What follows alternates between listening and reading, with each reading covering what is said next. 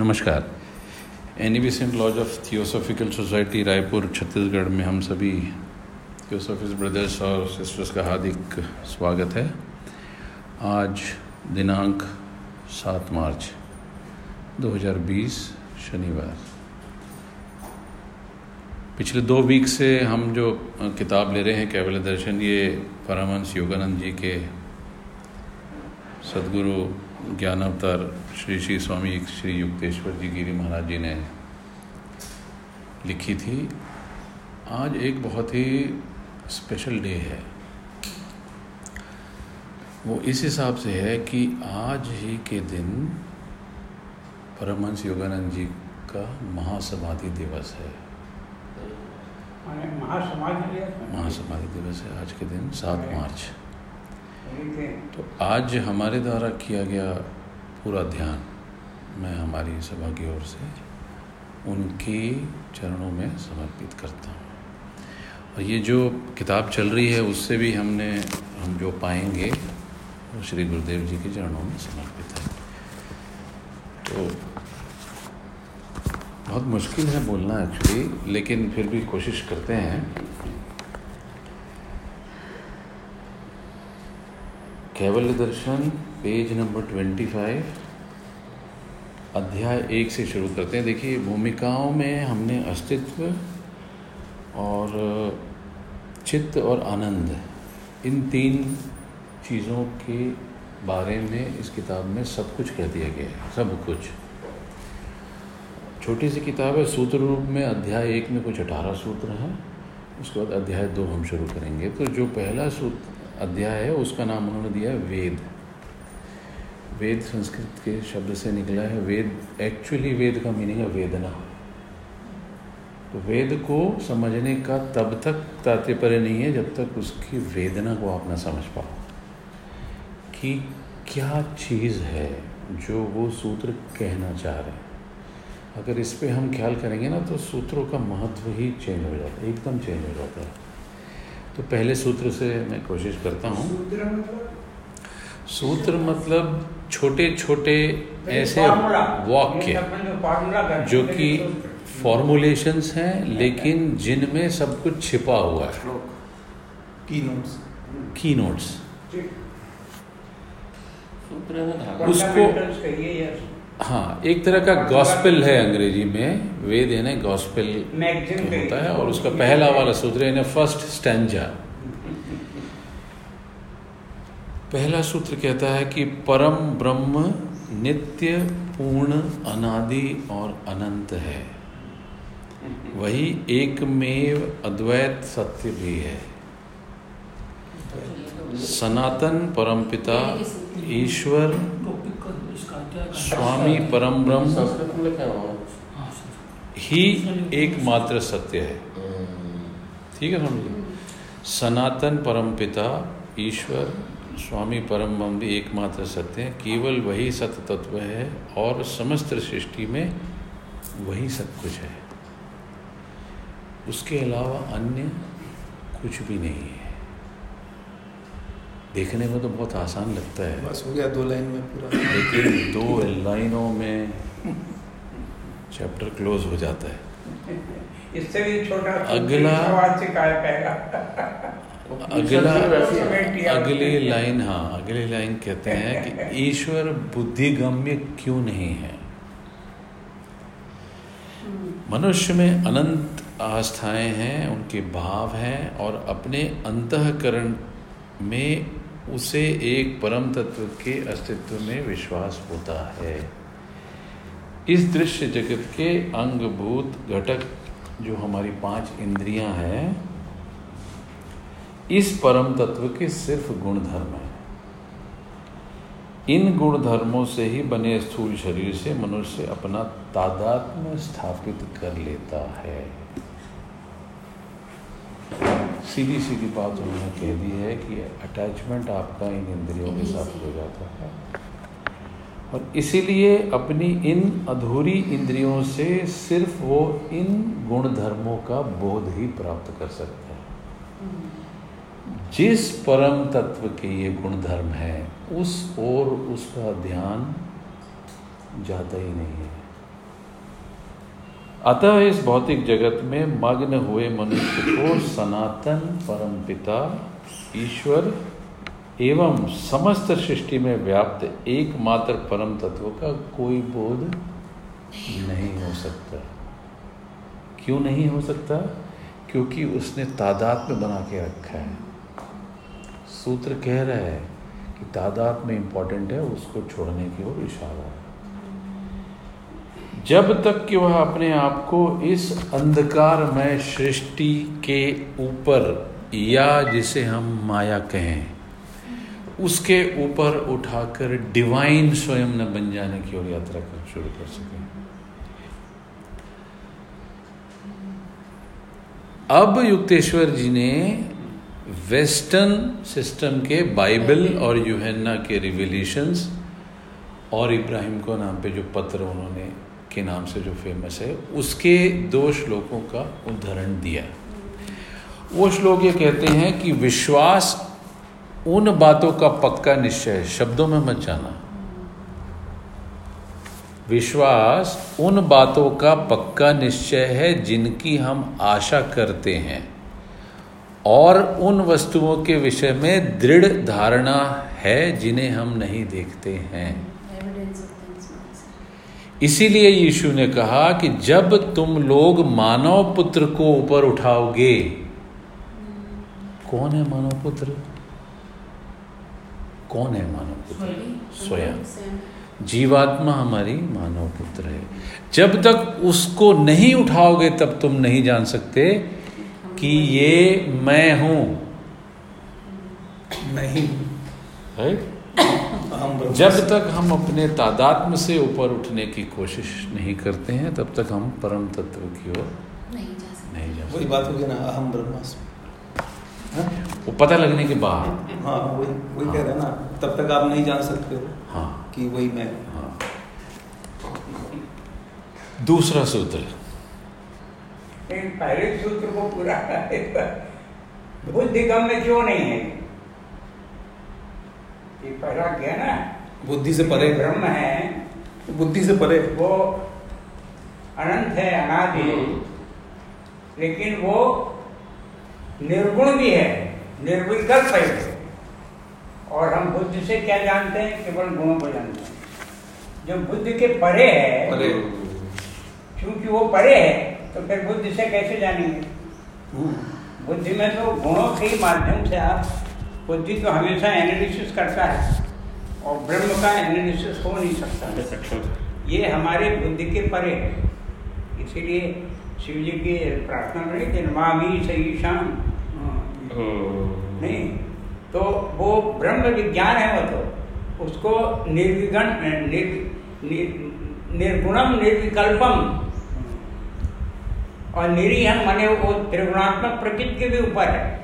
तो जो कुछ बुद्धि फ़ंक्शन करती है इसी प्रकृति के अंदर गुणात्मक प्रकृति के अंदर ही बुद्धि की पहुँच है। उसके ऊपर उसकी पहुँच नहीं है तो वो कैसे ब्रह्म को जानेगा?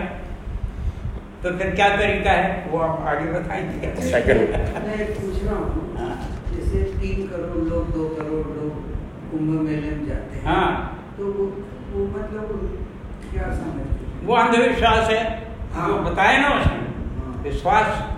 और जैसे आपने बताया कि बाइबल बाइबल जीवात्मा। मानव पुत्र कहता है मनुष्य को उन्होंने बताया ना कि वो मनुष्य तो क्रिएटेड है परम पिता जो तो माने ह्यूमैनिटी हम लोगों के सब लोगों को। तो आपके साथ- जो आपको ले जाते हैं ना आपके मन में विश्वास होता है। विश्वास इज़ अनसीन देखिए। किसी व्यक्ति पर मेरा विश्वास हो जाए वो किसी गुण से नहीं है विश्वास हो गया मैंने जो कहेगा वो मैं मानता हूँ ठीक। तो वही विश्वास की बदौलत ही आप उसको मानोगे।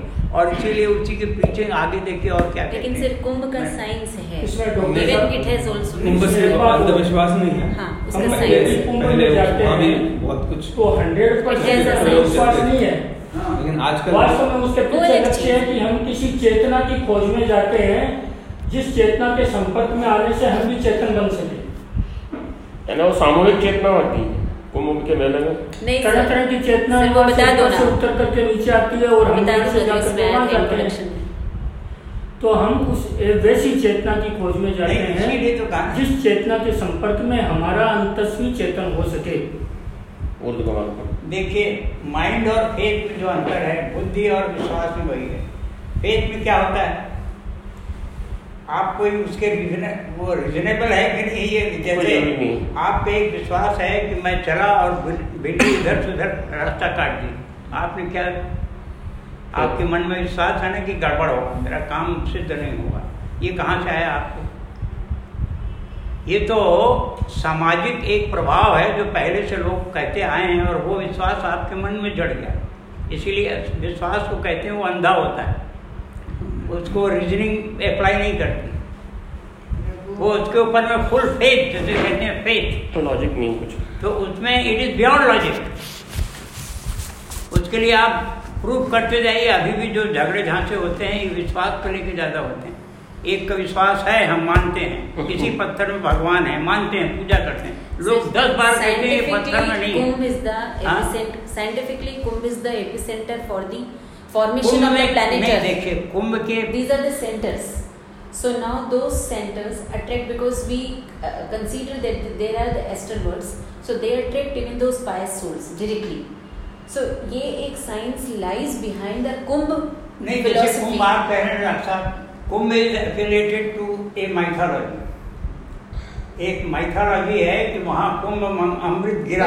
But it also has a हाँ, लेकिन मटेरियल उसमें कौन सा फैक्टर है? कुछ मटेरियल तो है नहीं उसके पहले माइथोलॉजी है। जिसको- करोड़ लोग जा हाँ, हैं। करोड़ों की बात वही- है। नहीं करोड़ों से मेरा मतलब हाँ। लोग उनको सिर्फ़ अंधविश्वास से ही जा रहे हैं। हमको ऐसा नहीं है। इसके पीछे भी जाते हैं हाँ। और जो साधना करने वाले हैं वो भी जाते हैं। सर इसके इंट्रोडक्शन साधना में करने वाले बहुत बहुत ही limited हैं। इम्पोर्टेंट हैं? पार्ट हैड बीन साधना करने वाले लिमिटेड है। नहीं नहीं वो आज की बात कर रहा हूँ। लेकिन जो हमारे केवल चार स्थानों पे होता है। क्यों चार स्थानों पे होता है।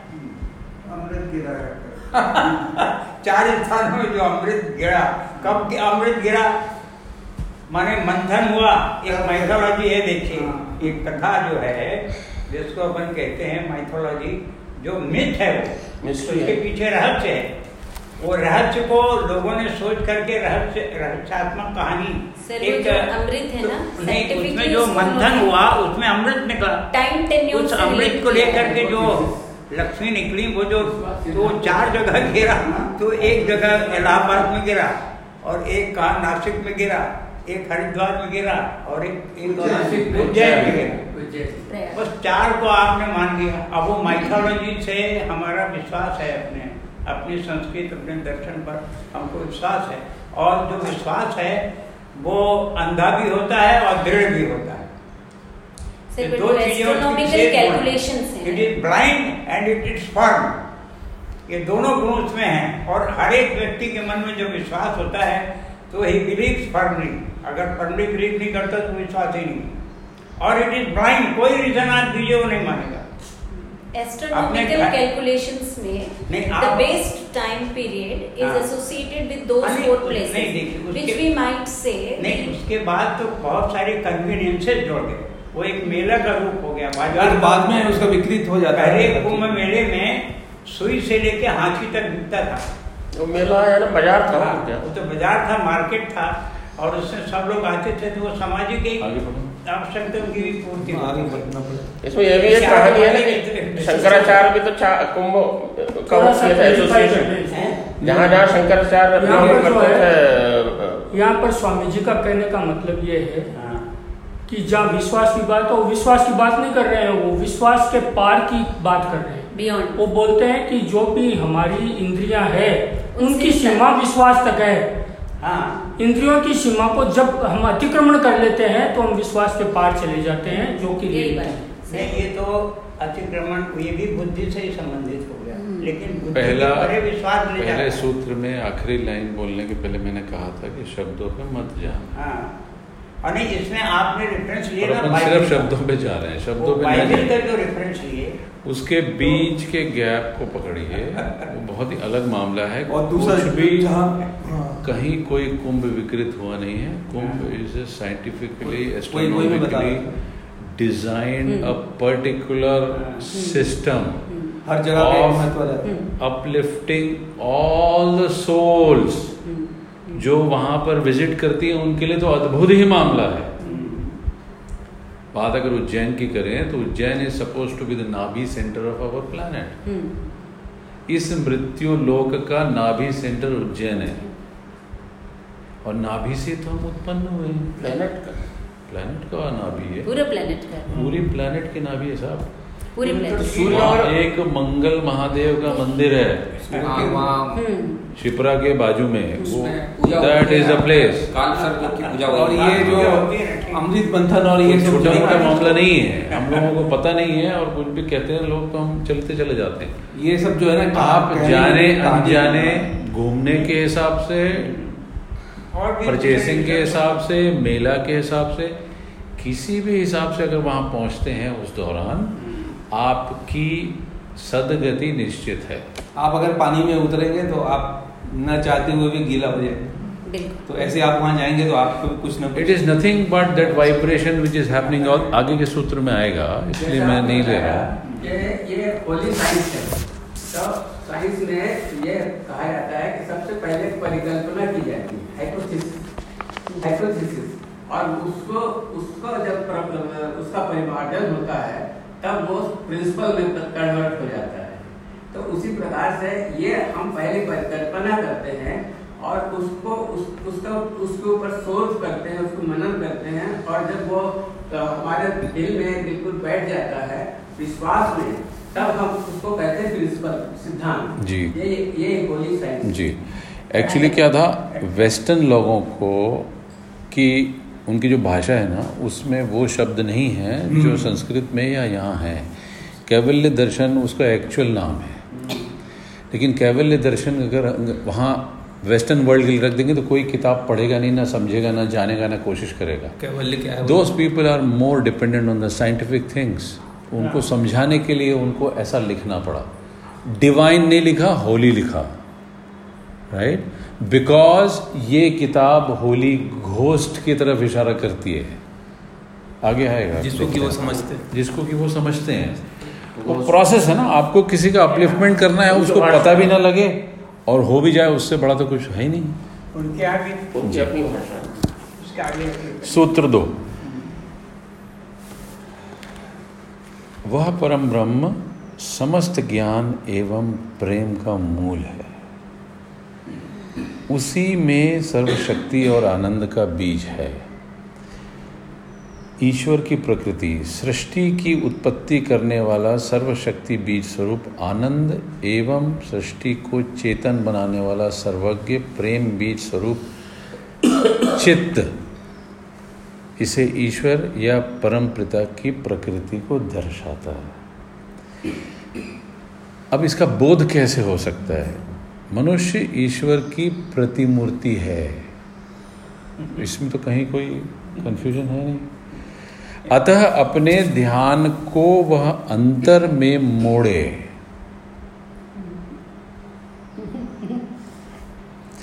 तो उस शक्ति और भावात्मक अनुभूति का बोध हो सकता है, वही एकमात्र मार्ग है। जो उसका गुणधर्म है। भोग की वासना के रूप में सर्व सर्व सामर्थ्यवान शक्ति या तथा उस भोग का सुख लेने वाला भोक्ता के रूप में उसकी अपनी चेतना जो कुछ ना होकर सर्वज्ञ चित्त है। बाइबल की जो बुक है उसमें चित्त के बारे में। वन प्रभावित नहीं है। आई एम सॉरी प्रभावित बिल्कुल नहीं है। उन्होंने क्या किया है? उसके साथ सामंजस्य बैठाने आप ये कहते हैं ना कि मनुष्य जो है ईश्वर की बिल्कुल है प्रतिरूप है। माने ईश्वर है मनुष्य जैसा उसके भी आप कान नाक मुँह है सब। कहाँ दिखाई देता है? ठाकुर साहब शब्दों को नहीं पकड़ना है। शब्दों को एकदम मत पकड़िए आप। वो यही कहते इसका अंग्रेज़ी पढ़ता हूँ मैं। प्रतिमूर्ति मतलब आप फ़िज़िकल वो दिखाई देना चाहिए ना। प्रतिमूर्ति आप फ़िज़िकल क्यों ले रहे हैं? प्रतिमूर्ति तो मतलब भावनात्मक बता रहा हूँ ना बता रहा हूँ मैं। जब अपन शब्दावली का उपयोग कर रहे हैं तो भाई शब्द का तो वही बात है कि हमारे शब्द शब्दों पे जाना ही नहीं है। युक्तेश्वर जी महाराज शब्दों की बात ही नहीं करते हैं वो एकदम इंडिकेट कर रहे हैं। तो अभी कंप्लीट होगा तो जो शब्द का उपयोग किया है प्रतिमूर्ति माने उसी के ना कर प्रतिमूर्ति मतलब प्रतिबिंब। इंग्लिश एक बिंब हम आत्मा mirror. होते तो हमारा भगवान भी मछली जैसे रहता। हम मनुष्य हैं तो हमारा हम भी भगवान की कल्पना मनुष्य जैसी इसमें कंफ्यूजन इसलिए हो रहा है कि आपका नाक मुँह कंफ्यूजन इसलिए हो रहा है कि आप प्रतिमूर्ति को सिर्फ़ फिजिकली देख रहे हैं। प्रतिमूर्ति भावनात्मक भी हो सकता है। और उस प्रतिमूर्ति हो सकता है ना more भावनात्मक हाँ, which is हाँ। based on the soul. अच्छा फिर वो लोग जो तो सोल materialist का जो प्रतिमूर्ति है। Bible is talking about that हैं वो लोग। और ये आप बोल रहे हैं ना कि बाइबल से प्रभावित है प्रभावित नहीं है वो वहाँ के लोगों को समझाने के लिए कि बाइबल नहीं वो इक्विनॉक्स में तो आपने क्लियर ये सिर्फ़ है जो बाइबल को ईस्टर्न के हिसाब से समझाने की चेष्टा कर रहे हैं पहले ताकि उन लोग उससे ताकि उन लोग उससे वो होके पढ़े इसको। नहीं देखिए इसका कंफ्यूजन दूर इस तरह हो सकता है। कंफ्यूजन है ही नहीं। देखिए ना कि बाइबल दो हैं ओल्ड टेस्टामेंट ठाकुर साहब दो हों चाहे बीस हों उससे कोई अच्छा मतलब नहीं। देखिए ना और New Testament is written by Jesus Christ Jesus Christ himself was माने इन्फ्लुएंस बाय बुद्धिज्म तो बुद्धिज्म के विचारों को उन्होंने न्यू तो टेस्टामेंट तो उस दिन हम लोगों ने डिस्कस हाँ, तो किया था तो- जो हाँ। विष्णु नाभि इक्विनॉक्स का जो एनिमेशन जीसस का लिखा हुआ नहीं है।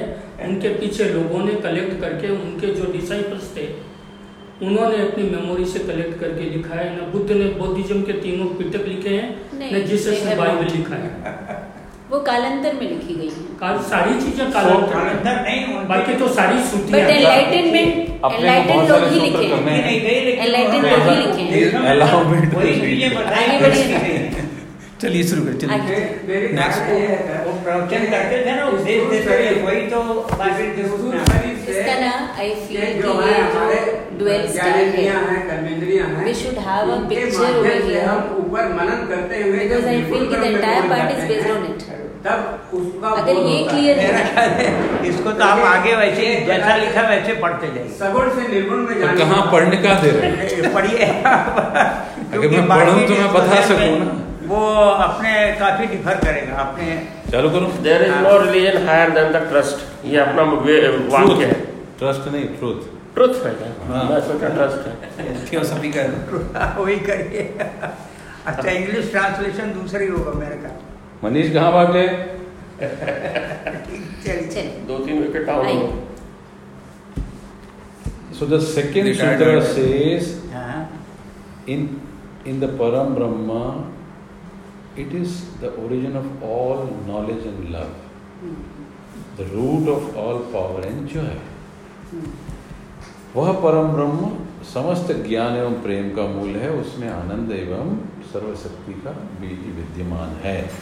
और सेम चीज़ बाइबल ने उत्पत्ति के बारे में कही है उत्पत्ति ऑफ़ एवरीथिंग अतः परमेश्वर ने अपने स्वरूप में मनुष्य को रचा। ये ऐसी कॉस्मो की उत्पत्ति बाइबल इस ढंग से देती है। अब वही। वो यही स्टेप है। ये प्रजापिता ब्रह्म हाँ, हैं सब- बाबा की रचना कहने दीजिए ना। अपने को मज़ा लेना है उसके कहने में बस। परमेश्वर के स्वरूप में उसने मनुष्य की सृष्टि की परमेश्वर ने उसे नर और नारी बनाया। Right so the God created man in his own image इसीलिए वो परिमूल ये तो बाइबल का सेंटेंस है। बाइबल का सेंटेंस है ना? In the image of God created he him male and female created with them ठीक है? तो फिर तो फीमेल कैसे क्रिएशन में मालूम है? उसकी छाती के बोन से Ribs. Out of man women was created ribs नैन जो है उनका मतलब मुख्य वो है। छठवीं छठवीं रिप्स से पसली से। फिर उनके तो अब गार्डन है। बात है कि अगर फीमेल नहीं होती तो मैन कहाँ से होता था? उनका कहना है फालतू की बात है सर ये आगे बढ़े ना आगे बढ़े। वो बाइबल की कहना है। ये पढ़ने में मज़ा आता है। देखिए कल आठ है तारीख। तो।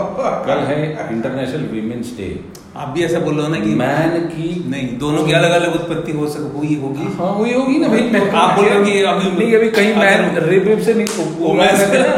वो मैं नहीं वो अंडे मुर्गी वाली बात तो है मैं ये रिब से उगा रहे थे इसलिए मैंने बोला कि आदमी कहाँ से हुआ? आदमी कहाँ से हुआ तो बोले उसके लिए नारी चाहिए तो नारी कहाँ से हुई तो उसके लिए आदमी को ब्रह्मा ने बनाया ऐसा पहले लिखा मुर्गी पहले मुर्गी की पहले अंडा यही तो उसके लिए ये बाइबल में कह रही है कि एक साथ क्रिएशन है। आप उसको वैसा देखिए ना नॉट नेसेसरीली नर एंड नारी Creation बनाया उन्होंने। but in a positive and negative energy sense. आइए form of energy welcome sutra number three. Param Brahm ही जड़ प्रकृति को प्रकट करता है। ओम, या आमेन, या प्रणव शब्द, या सर्व सामर्थ्यवान शक्ति की अभिव्यक्ति। से, काल, देश एवं अणु बनते हैं। इस सूत्र नंबर तीन है, बहुत ही अद्भुत सूत्र है। नाउ प्रणव शब्द जो है वो सृष्टि का आरंभ है ये ईस्टर्न फिलोसफी भी कहती है ये वेस्टर्न फिलोसफी भी कहती है। ब्रैकेट वाला पढ़ लेंगे। ठीक है? कौन सा ब्रैकेट वाला? इंग्लिश वर्जन में जो ब्रैकेट में लिखा है।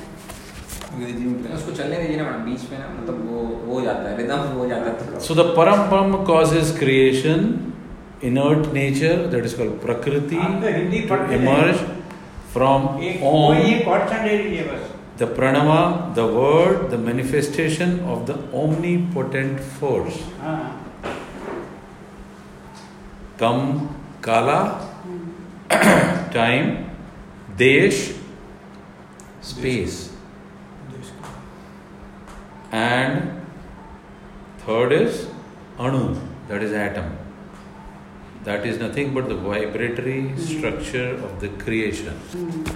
इसी- Now प्रणव शब्द सृष्टि का आरंभ है ये सर्व सामर्थ्यवान शक्ति है जो कि विकर्षण तथा उसके समवे रहने वाले आकर्षण के साथ स्पंदन के रूप में व्यक्त होता है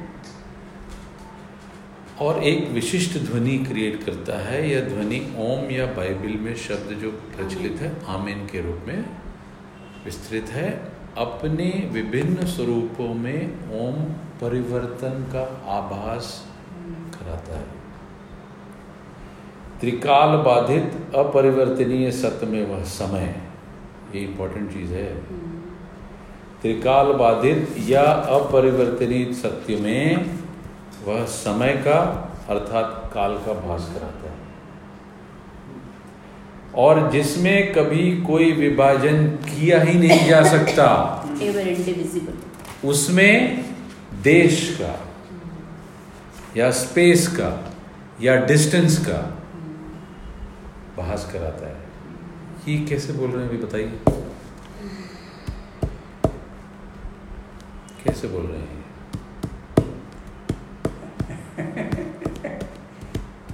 उसमें ये देखे उन्होंने यहाँ भी माइथोलॉजी में है कि आकाश का निर्माण हुआ आकाश से काल आ गया काल माने समय भी आ गया। तो उसी से धीरे धीरे दया एक जो जनरेशन है क्रिएशन है उसकी स्टेज में फ़र्स्ट आकाश का निर्माण फिर काल फिर गति फिर ऊर्जा ये सारी चीज़ें आती चली गई और उसी से निर्मित हुई। वही चीज़ कॉन्सेप्ट इसमें भी है। त्रिकाल बाधित अपरिवर्तनीय सत्या मतलब उसके लिए कोई टाइम नहीं है। बियॉन्ड सारा समय उसके भीतर विद्यमान है। उसके लिए कोई दूरी नहीं है। सारी स्पेस हाँ तो उसके भीतर विद्यमान है जिसका कि विभाजन हो नहीं। नहीं सकता। है मतलब वही स्पेस है वही टाइम सरल शब्द। सिमिलरली अणु हम कहते हैं तोड़ नहीं सकते हैं। हम तोड़ते चले जा रहे हैं, साइंस भी तोड़ता चला जा रहा है, लेकिन क्या वो तोड़ पा रहा है? सो, नहीं तोड़ पा रहा है। So it is that scientific sound called Om which is the mother of all now मज़े की बात यह है कि अगर हम अपने ध्यान को इसी को खोजने में लगा दें ठीक इसी साउंड को खोजने में लगा लें तो ये एक बहुत बड़ा मार्ग है रियलाइजेशन का। जब भी बैठे, शांत बैठे हों, आँख बंद करें और कोशिश करें कि भीतर कौन सी आवाज़ आती है। कौन सी आवाज़ आती है? कोशिश करिए। वो साउंड सुनाई देती है? क्या? सन्नाटे की उस सन्नाटे की एक, एक अलग आवाज़ है। बहुत ही गहरी आवाज़ है वो। मौन की आवाज़ उस आवाज़ के बारे में ब्लावित्सकी ने बहुत डिटेल्ड वर्णन किया है। हमने वो किताबें ली भी हैं। जो समाधि के सप्त द्वार जिसके बारे में प्रवचन है वो लिया भी है हमने एक बार। उसमें इसका बहुत ही क्लियर इसके बारे में डिमार्केशन और वर्णन है। ना चार भाव, प्रणव, काल, देश और अणु, ये इनके चार भाव बनते हैं। इस भास के कारण अंश या कणों के अस्तित्व की कल्पना सामने आती है। ये कण ही असंख्य पात्र या अणु हैं। ना ये जब कह रहे हैं तो अब ये मान के चलिए कि this is applicable to all the seven layers all the seven layers of our soul. अतः प्रणव, शब्द या ओम, काल, देश और अणु, ये चार एक ही हैं और तत्वतः तत्वतः भाव मात्र के सिवा कुछ भी नहीं है। है ना, मज़े की बात?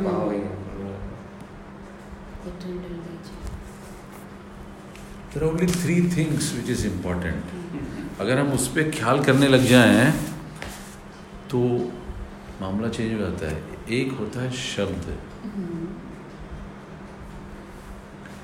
ये समझ लें कि शब्द कारागृह है।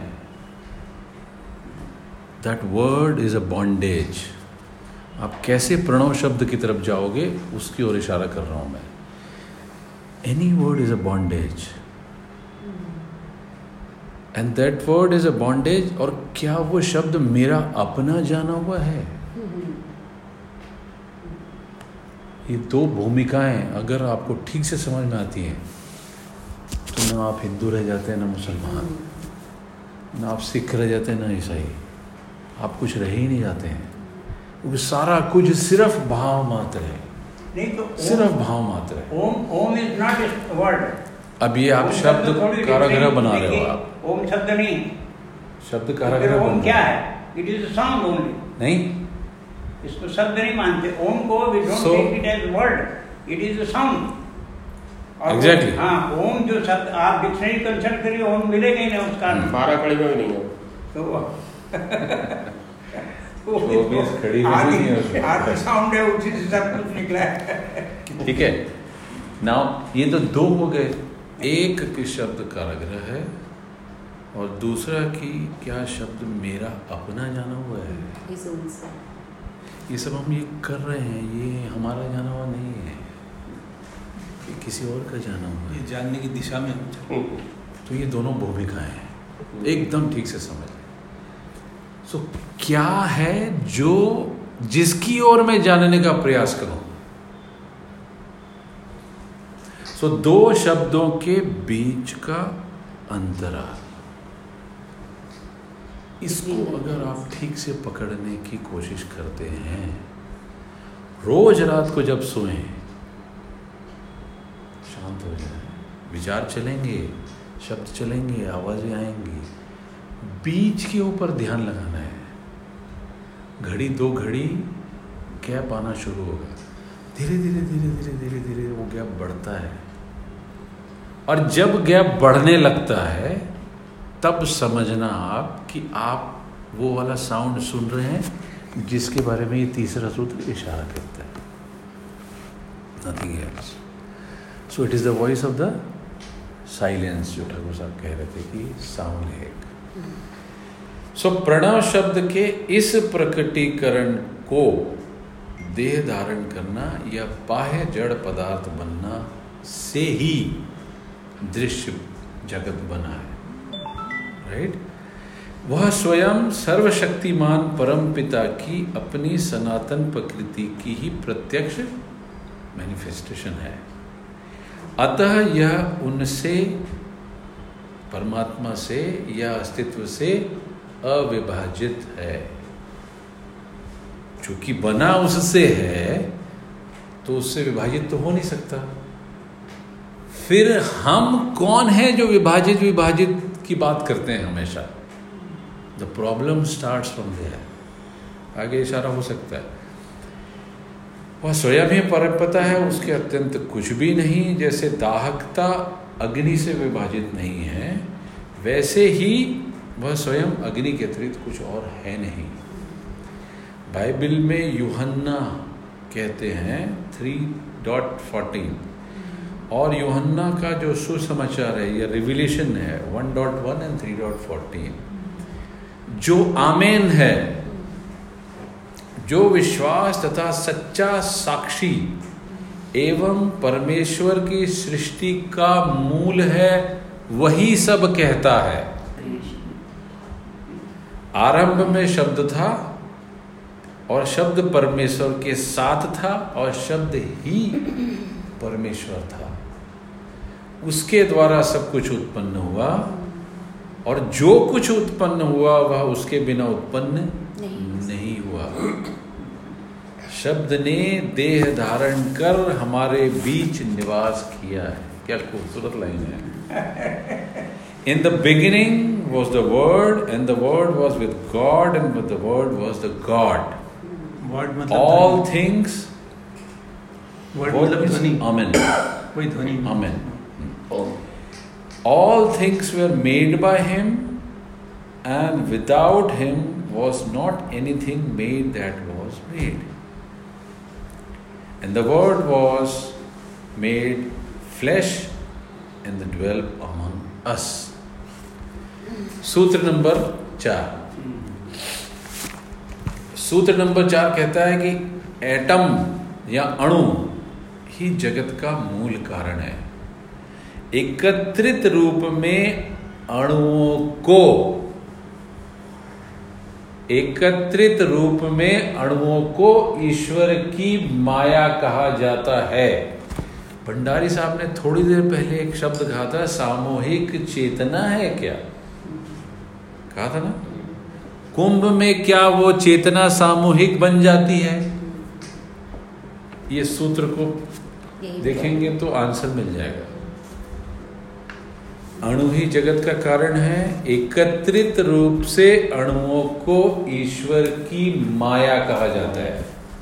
So Kumbh is nothing but a maya. Right लेकिन क्या उसका अस्तित्व नहीं है? उसका अस्तित्व है। क्या उसमें वो विद्यमान नहीं है? उसमें विद्यमान है। सो इसलिए क्या कुंभ ईश्वर नहीं है? है। प्रत्येक स्वतंत्र अणु को अविद्या। कहते हैं। क्या खूबसूरत लाइन है। हैं? सो माने है भी और नहीं भी है। हाँ। अविद्या कह दिया। तो स्वतंत्र अणु। अविद्या वो नहीं भी है। जो स्वतंत्र अभी- ठाकुर साहब ठाकुर साहब स्वतंत्र अणु की परिभाषा अभी एक्सटेंशन में मिलेगी। स्वतंत्र ये तो हम हैं स्वतंत्र इसलिए हम आप अभी देखिए। स्पष्टा परम ब्रह्म का सिंहासन अणु है। बाइबल कहती है दैट परम ब्रह्म ने प्रकाश दिया। वो पात सिंहासन ऐसे कुछ लिखा ना अंग्रेज़ी में? Yeah. है ना? तो So. अणु ऊपर लिखित चार भावों का अंतर ब्रह्म प्रतिनिधित्व करते हैं।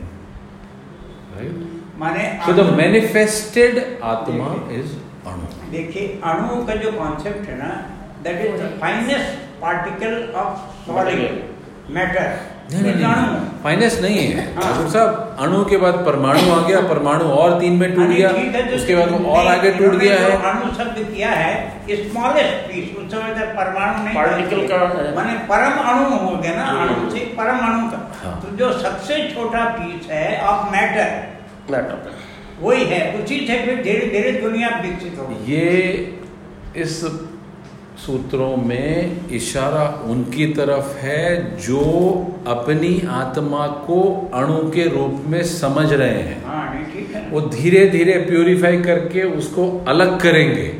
अलग करने के बाद पता लग जाएगा कि आत्मा ही अणु था। तो राइट क्यों आइंस्टीन ने कहा है what is matter he is defined in a उन्होंने कहा curvature of space is matter अणु पार्टिकल जो है is nothing but curvature of space वो भी वही चीज़ कह रहे हैं। वही चीज़। कर्वेचर कहते हैं मोड़ को। सब अच्छे लोग तो एक ही ऐसी बात करते हैं ना। लहर चल रही है उसके मोड़ से वस्तु निर्मित हो गया वो भी तो यही बोल रहे हैं। इन पर- साइंटिस्ट जो है ये कह रहे हैं। तो ये भी यही चीज़ भी कह रहे हैं। साइंटिस्ट अणु ही तो हैं और प्यूरिफाइड साइंटिस्ट जो है आत्मा है। और प्यूरिफाइड हो जाए तो देखिए है। परम ब्रह्म जो है ईश्वर हो गया। होती हैं वस्तु की। एक गैस फिर तरल और फिर सॉलिड तो जो हो गई हैं अब। हाँ, अब पानी वन अब पांच- हो गई। हाँ। पाँच और कौन। से और कौन सी दशा बताइए? प्लाज्मा। है ईथर ईथर एक प्लाज्मा मैंने उसी को सब डिवाइड कर दिया। हम लोग बोलते हैं सन का जो सब सब डिवाइड कर दिया आपने। और एक आइंस्टाइन बोस बेसिक तो कंडेंसेट है है? बेसिक तो तीन ही है। तीन ही है। नहीं अब बेसिक पाँच मानने लगे क्योंकि सूर्य की भी एक स्टेट है। और एक है जैसे कंडेंसेट फ्लक्स उसको भी मानते हैं। बट पानी और आध्यात्म कहता है ये तो देखिए ये इसमें आता है। इंद्री इसमें हाँ। इसलिए वो धैर्य रखेंगे तब तो पकड़ में आगे आगे चीज़ें। पहली भाप भाप is physics energy chemistry math नहीं अब है। सॉलिड रूप तरल ले लिया पानी हो गया। उस लेवल से सॉलिड हो। गया और वही जब बट बन गया तो और सॉलिड हो गया। उन्होंने लेकिन और छोड़ क्या दिया एक ही चीज़ है। तो इन्होंने भी कर दिया दुनिया अच्छी बात बाद में नहीं उन्होंने साइंटिफिकली सूर्य का भी स्टेट निकाला और अंदर में अर्थ का भी स्टेट निकाला। मोल्टन तो उसको उन्होंने वही आइंस्टाइन बोस कंडेंसेट हाँ। उनका कहना है स्पेस से ही मैटर निर्मित हो गया। जैसे भाप से बर्फ़ बन जाता है। किन्होंने कहा सब। साइंटिस्ट कह रहे हैं सभी साइंटिस्ट कुछ ना कुछ हैं। कुछ नहीं है। ना कुछ हैं ये इधर अपन पढ़े। शुरू किए हैं। जैसे जैसे मैं आपको स्कूल तौर पे बताता हूँ तो इंजीनियरिंग में साइंटिस्ट है। अच्छा। इंजीनियरिंग में पहले सिविल इलेक्ट्रिकल मैकेनिकल होता था। उसी के सब पार्ट हाँ। तो ऐसे ही। बेसिक तो तीन ही है। अभी भी तीन है सिविल इलेक्ट्रिकल मैकेनिकल अब वो जो सिविल मैकेनिकल इलेक्ट्रिकल अब तो social में है, इलेक्ट्रिकल से बाकी सब निकले हुए निकले हुए हैं। तो ऐसे ये है। इलेक्ट्रिकल जो है ना वो क्या है पता है आपको? वो प्रणव है। देखिए शंकराचार्य जी ने तो अद्भुत रचना की खूबसूरत जय कहते हैं परिमल मैं- सच्चिदानंद। सबसे बड़ा सुख कौन सा है? परिमल पर सबसे स्टेट बताए ना सबसे उसी को साइंस में डांसिंग स्टेट ऑफ़ मैटर बोला है। नहीं देखिए ना सबसे शुद्ध सुख क्या है? उनका कहना है परमाणु। और एक में कहा कि अस्तित्व क्या है? तो दिव्य धुनि- धुनी मकरंद अब देखिए वो दिव्य धुनी मकरंद कौन सी चीज़ है अस्तित्व? वो एक दिव्य धुनी है। उन्होंने उसको दिव्य धुनी माना। और उसकी एक सुगंध निकल रही मकरंद। जो हम रियलाइज़ करते हैं। वो अस्तित्व है अगर आपने उसको रियलाइज़ आप आगे बढ़ते जाइए। चलिए चलिए। हाँ। इसमें इन्होंने ही सारा उपाय बता सब कुछ है एवरीथिंग इज़ तो चलिए ना सब कुछ बताते जा रहे हैं अपने सब लगाने की ज़रूरत नहीं है नहीं है कुछ भी नहीं। Please allow me to go forward we do that अरे भाई कहते हैं ना इन भी है पास भी है गति भी है स्थिर भी है दो विरोधी बातों को कहते हैं सब कुछ वही है भाई सब कुछ वही। है ईसावाद से तो आप लोगों ने पढ़ लिया ईसावाद सो तो इन पर अपना प्रकाश डालकर है। परम ब्रह्म सृष्टि की उत्पत्ति करता है किन पर प्रकाश डालता है? अणुओं हाँ फोर स्टेट ठीक है? ये अणु मिलकर उस परम ब्रह्म की प्रकाश को मनुष्य को ग्रहण शक्ति से परे रखते हैं। इसीलिए सामूहिक रूप से इन अणुओं को माया या अंधकार कहा जाता है।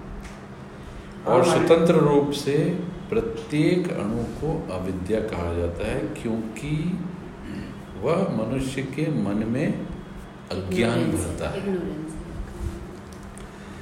यहाँ तक कि मनुष्य को स्वयं अपनी आत्मा के बारे में कोई ज्ञान नहीं हो पाता इसलिए इन सारे अज्ञान और मोह जालों को उत्पन्न करने वाले पूर्वोक्त चारों बारों को बाइबल में चार बीस्ट या चार पशु की संज्ञा दी गई है।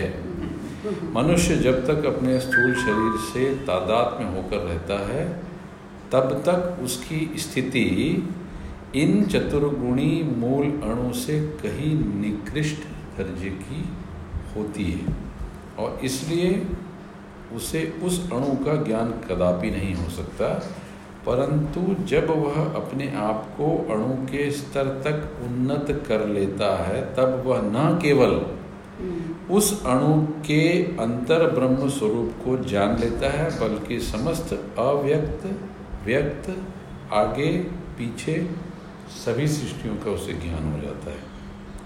बाइबिल में यूहन्ना का वाक्य सिंहासन के मध्य और सिंहासन के चारों ओर। चार पशु हैं जिसके आगे और पीछे आँखें ही आँखें हैं right so we have to cross our own beast then only we will be able to know our inside atom which is nothing but our own atma. सूत्र पाँच परम ब्रह्म के सर्वज्ञ प्रेम स्वरूप को कूटस्थ चैतन्य कहते हैं. ये गजब है साहब. परम ब्रह्म के सर्वज्ञ प्रेम स्वरूप को कूटस्थ चैतन्य कहते हैं। पुरुष उसी की अभिव्यक्ति है। अतः पुरुष मतलब यहाँ पुरुष वैसा। पुरुष नारी वाला। पुरुष प्रकृति वाला। शब्द काराग्रह है। ठीक है? पुरुष उसी की अभिव्यक्ति है। अतः उसके साथ एक है।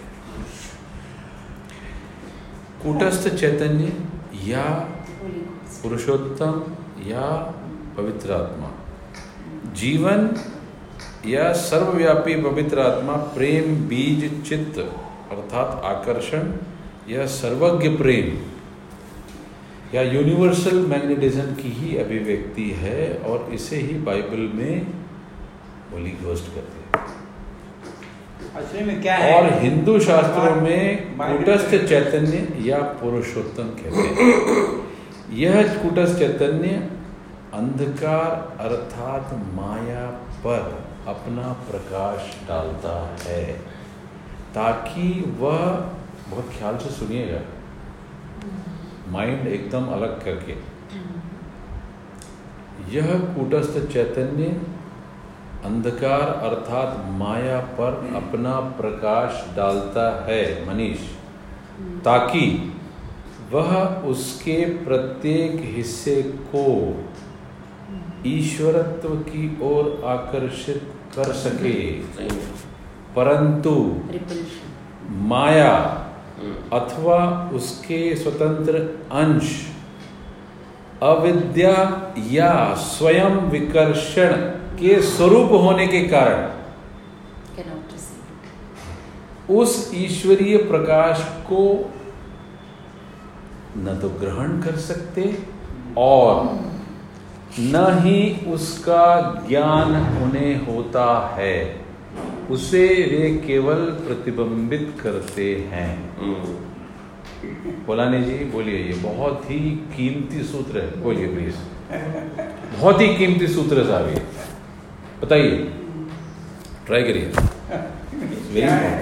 ये जो बार बार बाइबल को कोट कर करते हैं वो असली में क्या है? बाइबल ठाकुर साहब बाइबल अब छूट जाएगी। अब ये पाँच सूत्रों के बाद बाइबल कहीं रहने वाली नहीं है। इसलिए लिखी गई है कि लोग बाइबल पढ़े हैं वेस्टर्न वर्ल्ड वाले। उनके और अभी जो अपने भारत वर्ष है? हैं। नहीं। है कि तो हमें उसको समझाने की कोशिश कर रहे हैं। अपने यहाँ के को। हैं। अब वो माया माया कह रहे माने इस वर्ल्ड इज़ अनरियल इतना मार्जिनाइज किसी है को माया कहते माने दुनिया। जी। ये वही चीज़ हो इस पुस्तक का लिखने का मकसद जो है वो वेस्टर्न वेस्टर्न वर्ल्ड का नहीं है वो उनके गुरु का ऐसा आदेश था हम्म, correct. कि उनको सार्वभौमिक रूप से सब एक्सेप्ट कर सके और इससे ज़्यादा बढ़िया बाइबल की कोई व्याख्या हो ही नहीं सकती। वो योगानंद जी के आश्रम देश में ही है ना। और आज तक कोई भी वही है। पादरी के भी पास कोई तो इतनी सुंदर व्याख्या कर नहीं पाया हम्म। हम्म. अब इसमें जो इन्होंने अणु की बात की है और अणु के कारण से जो चार भाव उन्होंने बताए हैं जो पांचवा सूत्र बताइए हम्म। चार सूत्र में अणु हो गए खत्म। पांचवा सूत्र को पढ़िए और उसकी व्याख्या कीजिए। ये कुटस्थ चैतन्य जो है वो इन्होंने जो वर्ड दिया है वो क्राइस्ट चेतना का वर्ड दिया है। और क्राइस्ट चेतना जो है वो हमारे यहाँ त्रिनेत्र तक आती है। क्योंकि बाकी सब धर्मों में जो है त्रिनेत्र के ऊपर जो है शस्त्रार की कोई अवधारणा नहीं है। कुटस्थ माने जो छिपा हुआ है। ये त्रिनेत्र हो गया तो इसमें जो इन्होंने कहा है कि कुटस्थ चेतन ने पवित्र आत्मा या पुरुषोत्तम। जीवन या सर्वव्यापी पवित्र आत्मा प्रेम बीज चित्त आकर्षण सर्वज्ञ प्रेम को ही अभिव्यक्ति है और इसे ही बाइबल में पवित्र आत्मा या होली गोस्ट और हिंदू शास्त्रों में कुटस्थ चैतन्य पुरुषोत्तम कहा गया यहाँ आकर के सारे भेद खत्म हो जाते हैं। और जो ओनली जो प्योर लव जिसको हम बोलते हैं, सार्वजनिक लव जिसको हम बोलते हैं कि उसको प्रेम करो जो सबको प्रेम करता है। पूरा हमारा जो प्रेम जो है, पूरा अध्यात्म जो है, पूरी सृष्टि में व्याप्त हो जाए, वो वाला प्रेम जिसको हम पुरुषोत्तम प्रेम कर सकते हैं, वो उपलब्ध हो जाता है कुटस्थ चैतन्य के ऊपर। यह कुटस्थ चैतन्य अंधकार अर्थात माया पर अपना प्रकाश डालता है ताकि वह उसके प्रत्येक हिस्से को ईश्वरत्व की ओर आकर्षित कर सके। माया तो अंधकार है। परंतु वो उसके ऊपर प्रकाश डालता रहता है कि हम माया के पार जा सके, वो प्रकाश हम देख सके हमको ऐसी दृष्टि मिल सके जो हम अंधकार में भी प्रकाश को देख सके और ज़्यादा प्रकाश हो तो भी हमारी आँखें चुंदियाए नहीं, जिसको त्रिनेत्र की दृष्टि हम बोल सकते हैं तो मतलब हर तरह से पार करने वाली दृष्टि हमको मिले। और वो माया के ऊपर ही बार बार में जो है वो प्रकाश डालती है। कुटस्थ चेतना जो है। परंतु माया अथवा उसके स्वतंत्र अंश अविद्या सूत्र स्वयं विकर्षण स्वरूप होने के कारण करोगे? ईश्वरीय Receive नहीं कर प्रकाश को सकते। नहीं करोगे? न तो ग्रहण कर सकते हैं और न उसका कोई ज्ञान ही होता है। परंतु होता क्या है कि अविद्या जो है जो बार बार में हमको जो है अलग से अणु की अनुभूति होती है। बार बार में जो हमको अहंकार की अनुभूति होती है हम माया से बार बार में आशा आच्छादित होते जाते हैं। उसके से। हम ईश्वरीय प्रकाश को ग्रहण भी नहीं कर पाते हैं और वास्तविक ज्ञान को प्राप्त नहीं कर पाते हैं। जबकि माया के ऊपर बार बार में रिफ्लेक्शन होता है प्रकाश का। उस प्रकाश को हम पकड़ सकें उस कुटस्थ चैतन्य को हम पकड़ सकें तो हम उस माया के पार जा सकते हैं। तो अणु की जो अविद्या है वो भी उस स्थिति में खत्म हो जाती है। लेकिन ये जो रिफ्लेक्शन है उसके बाद और कौन बताएगा? और कौन बताएगा रिफ्लेक्शन नहीं समझा सकते। रिफ्लेक्शन जो चैतन्य है। अरे बहुत शानदार चीज़ है।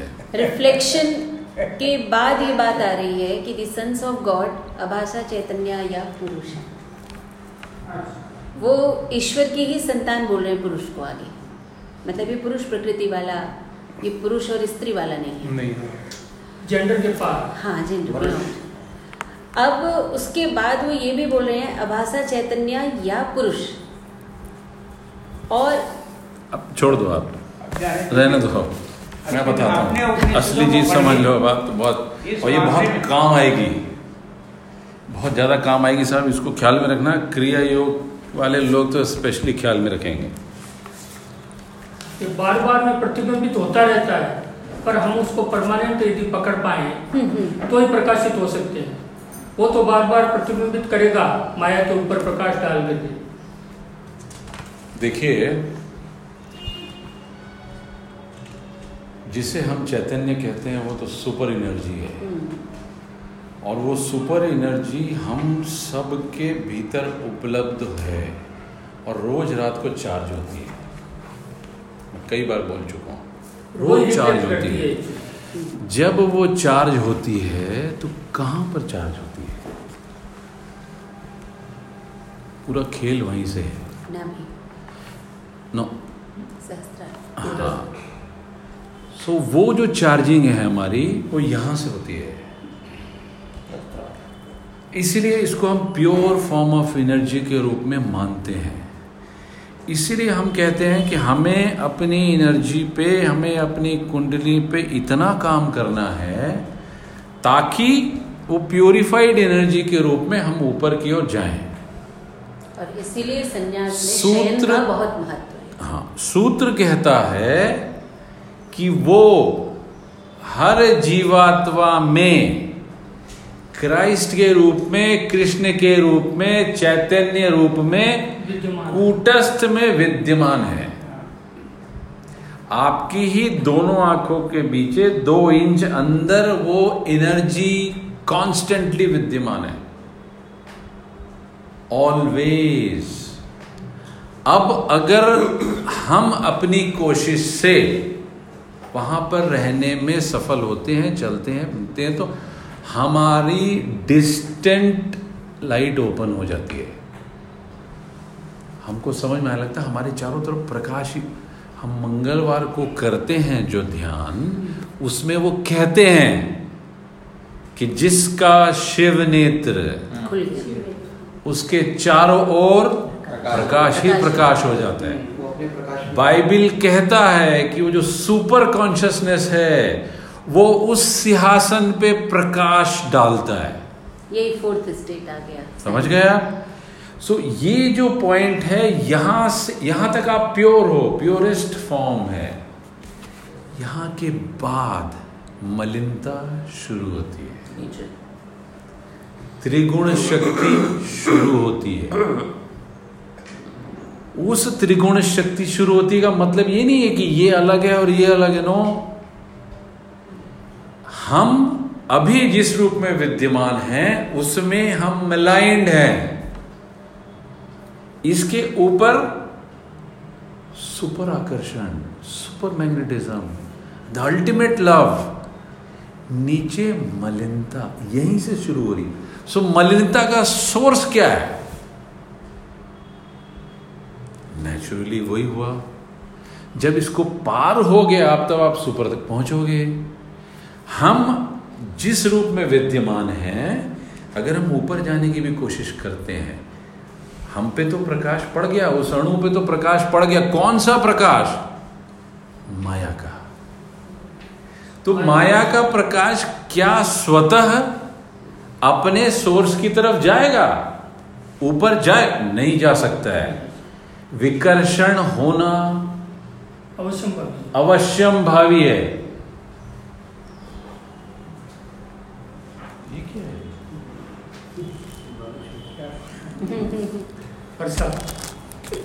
विकर्षण होना अवश्यम भावी है। हमारी उसमें कोई मामला नहीं है।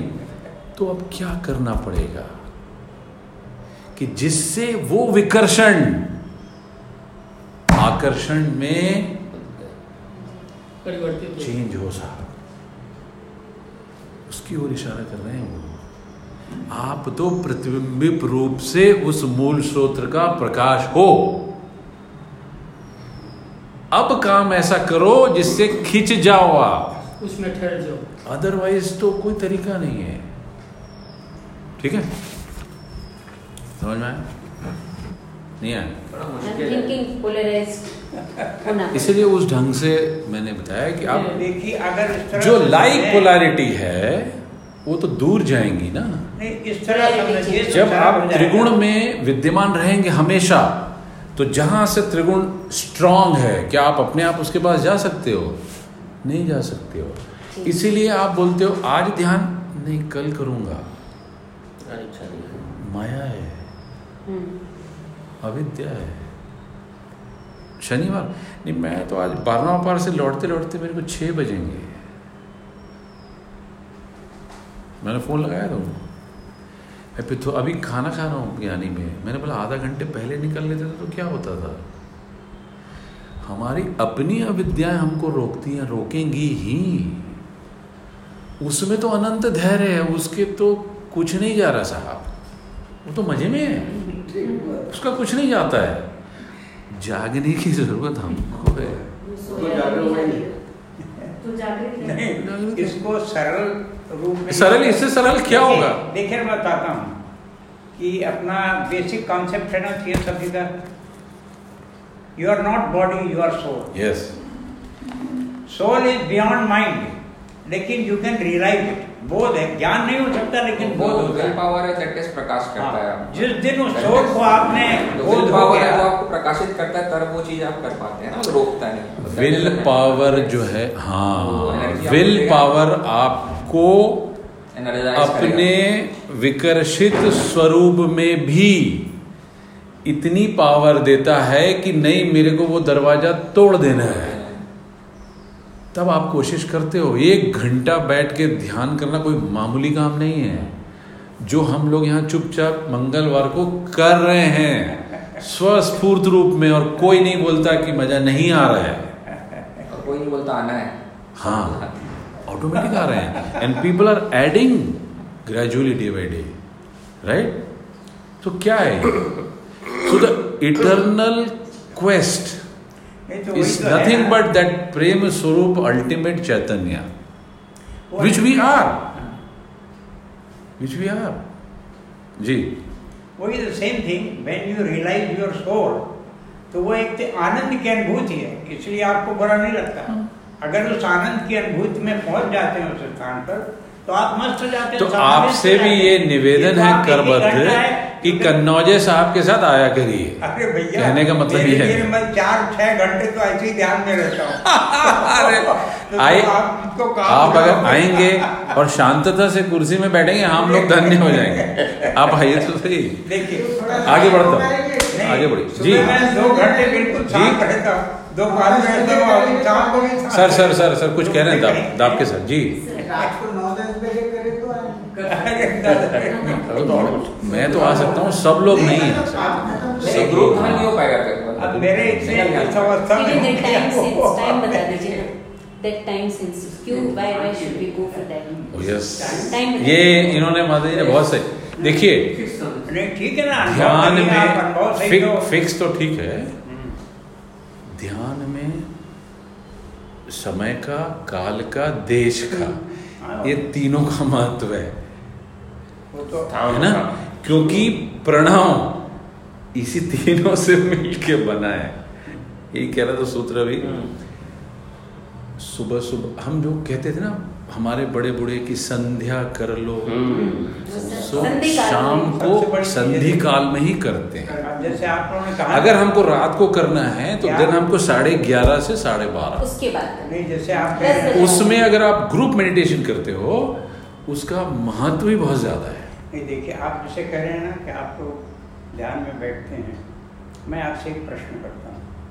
इस ध्यान का प्रतिफल आपके जीवन में क्या आपकी आसक्तियाँ खत्म हो गई? क्या आपके मन से अहंकार निकल गया। अगर अहंकार निकल गया आसक्ति निकल गया तो ये यूर अचीवमेंट अगर वो है तो अभी वो कमी आपको ध्यान और करना पड़ेगा। ध्यान माने उस आनंद की अनुभूति में आप पहुँच जाते हैं जहाँ न कोई बिल्कुल। हाँ, उस अनुभूति से ही आपके सारा जीवन बदल जाए। और यही है कि when you realise your soul आगे वाला सूत्र you लो become enlightened एक सूत्र और बन गया इसीलिए वो ज्ञानी हो गया। वही चीज़ है। एक सूत्र और ले लेते हैं हाँ, तो सूत्र नंबर छः नहीं आएँगे सब ऐसे रिसेस हुई है। हाँ, सूत्र नंबर छः अरे ये भी तो गजब है साहब। चित्त के प्रभाव में अणु चित्त बनता है। चित्त तो जब शुद्ध होता है। magazine. चित्त जब शुद्ध होता है उसे हम हो बुद्धि बुद्धि कहते हैं। शब्दों में नहीं जाना है शब्द काराग्रह है इशारा कहीं और है। बुद्धि के विपरीत को मनस कहते हैं। बहुत अद्भुत चीज़ है। जिसमें जीव का अर्थात अहंकार वही जो का आप बोल रहे थे। या पृथक अस्तित्व का भान होता है। अहंकार ही जो पृथक अस्तित्व है और आसक्ति जो लगाव Right. है क्या So- इससे मुक्ति मिली आपको? अगर नहीं मिली है तो अभी आप अधूरे इस पे इंडिविजुअली इंडिविजुअली सब लोग अलग अलग ठाकुर साहब को क्लास के बाद आंसर दे देना। है ना अभी अभी साथ में रह के आंसर नहीं दीजिए क्योंकि इसको अपन कर लेते हैं बहुत कीमती हाँ।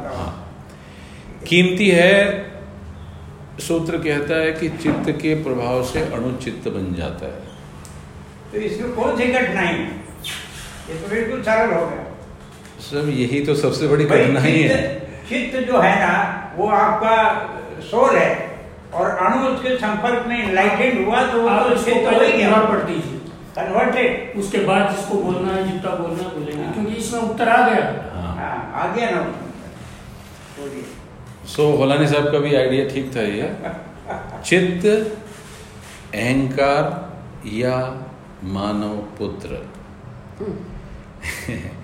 जिस प्रकार चुंबकीय क्षेत्र में आकर लौह कण चुंबकित हो जाते हैं उसी प्रकार चित्त अर्थात पवित्र आत्मा या सर्वव्यापी प्रेम के संपर्क में आकर अविद्या रूपी अणु का शुद्धिकरण हो जाता है और इसमें चेतना या संवेदनशीलता आ जाती है। तब इसे महत। या चित्त हाँ, कहते हैं। और यह होने के कारण उसमें अपने पृथक अस्तित्व का भाव उत्पन्न हो जाता है जिसे अहंकार या मानव पुत्र कहते हैं। ठीक है? तो अल्टीमेटली तो वही आएगा। तेन तत्तेन भुंजी था बुद्धि और मनस। अगर ये नहीं आई तो बुद्धि और मनस या मन। इस प्रकार चुंबकित हो जाने से उसमें दो ध्रुव बन जाते हैं। जिनमें से एक उसे सत्य की ओर खींचता है। ये देखिए। पोलराइज्ड और दूसरा सत्य से दूर खींचता। है। जो सत्य की ओर खींचता है उसे सत्व या बुद्धि कहते हैं। और जैसा कि पहले बताया गया है कि सर्वशक्तिमान सामर्थ्य की विकर्षण शक्ति के होने के कारण आनंदोपभोग के योग्य जगत का निर्माण होता है और इसे ही आनंद तत्व या मनस या मन कहा जाता है। बताओ ये। Who is going to explain this कौन करेगा explain Swami ji? Do you really feel कि इसमें एक्सप्लेनेशन की ज़रूरत अरे सुपर एक्सप्लेनेशन की ज़रूरत है इसमें। इसमें जो चीज़ है कि सत्य की ओर एक डिवीज़न है। सत्य से अलग रिपल्शन है। अब यहीं पे पूरा मामला लटका हुआ है कि रिपल्शन जो हो रहा है। कौन सा सूत्र छठवां छठवां तो truth and the latter being particle repulsion अब ये रिपल्शन और बुद्धि या चित्त ये दो डिवीज़न में। हम जनरली किसकी तरफ़ जा रहे हैं? रिपल्शन की तरफ़। रिपल्शन को रोकने के लिए जो काम करना होगा वही पोलराइज्ड होना है जिसको हमने कहा कि अट्रैक्शन हमारा पोलराइजेशन बदल जाएगा and then we will be attracted तो ये जो पोलराइजेशन करना है, ये कैसे करना है? तो ideal world of enjoyment ananda and is called anand tattva और मानसा दी माइंड लेकिन जो मनस है माइंड है, या आनंद है, इस आनंद की दिशा ही वहाँ से है, जहाँ से अट्रैक्शन बिगिंस होता है।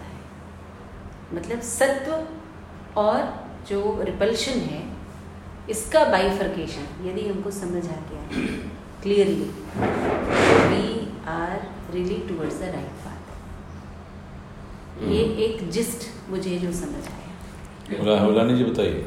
इस सूत्र को समझने के लिए बहुत गहरे मेडिटेशन अब यहाँ पर ये लास्ट में परिणति में ठाकुर साहब बोल रहे हैं कि तो कुछ नहीं बहुत सरल है। अब ठाकुर साहब पूछते हैं। रुकिए हाँ, हाँ। इसे ही आनंद तत्व या मनस या मन कहा जाता है। और वास्तविकता यह है कि जहाँ मन है वहाँ आनंद कहाँ? कैसे होगा? जहाँ मन है वहाँ आनंद हो ही नहीं सकता। मन के पार गए बिना आनंद की मन है वहाँ तक सुख और दुखी हो सकते हैं। आनंद नहीं हो सकता। तो यह वास्तव में क्या कहना चाहते हैं? अपन कोई भी शब्द यदि भी स्पॉन्टेनियसली कोई भी शब्द बोले तो अप्रोप्रिएट नहीं हो सकता। बहुत ही ज़्यादा गहरा सूत्र है वो। बहुत ही ज़्यादा गहरा सूत्र है बिना बहुत ही ज़्यादा है।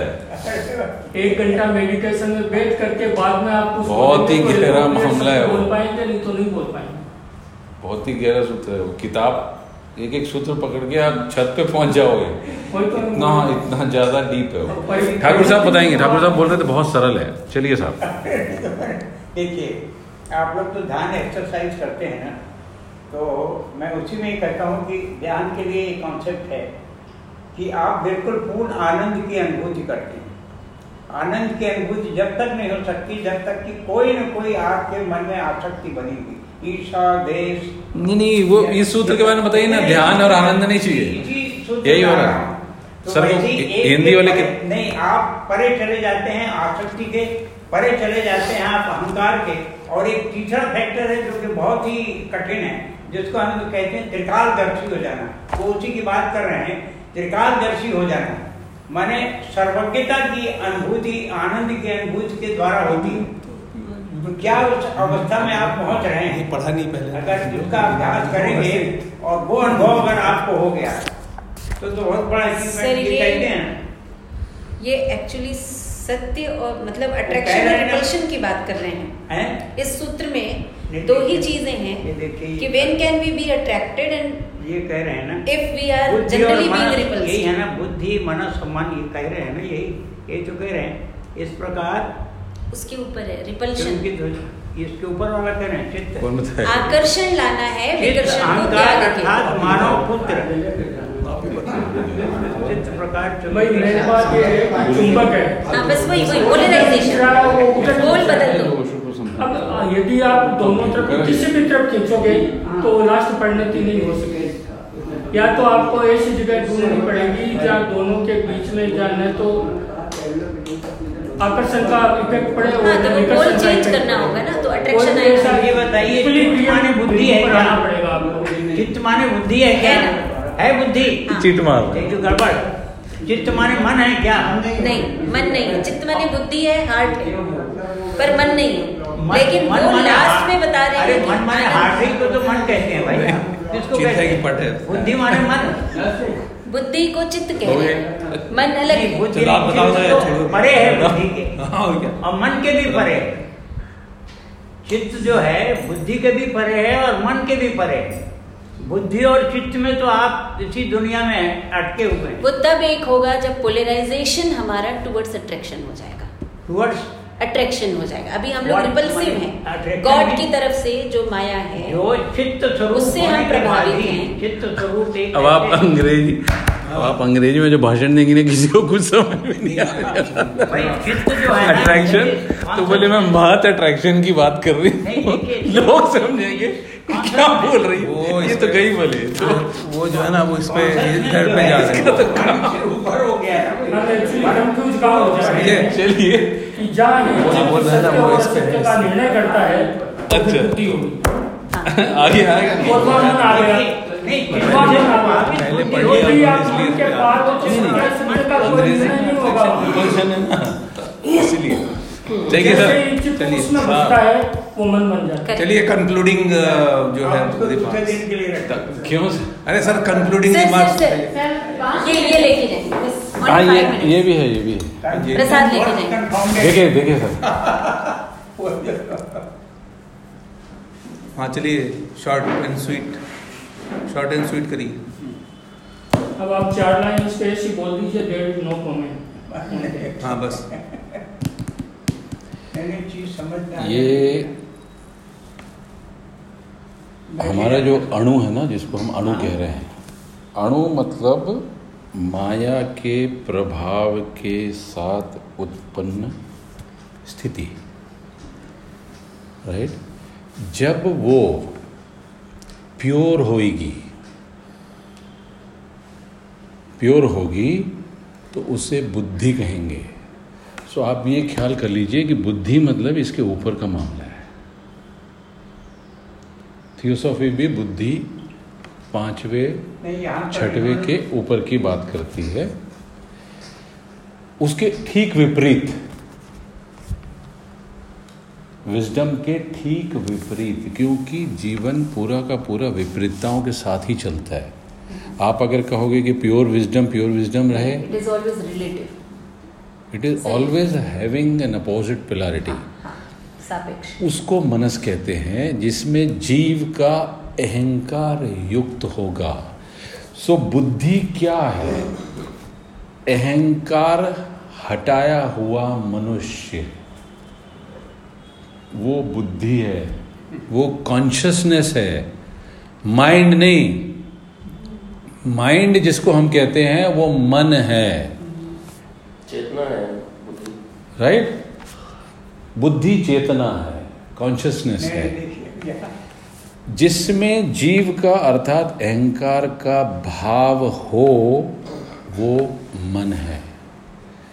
नाउ मानव पुत्र की जो बात कर रहे हैं अब अगर पवित्र आत्मा के सर्वव्यापी प्रेम के संपर्क में आकर अविद्या रूपी अणु का शुद्धिकरण हो तो उसमें संवेदनशीलता आएगी उससे चित्त कहते हैं। इसका मतलब ये हुआ कि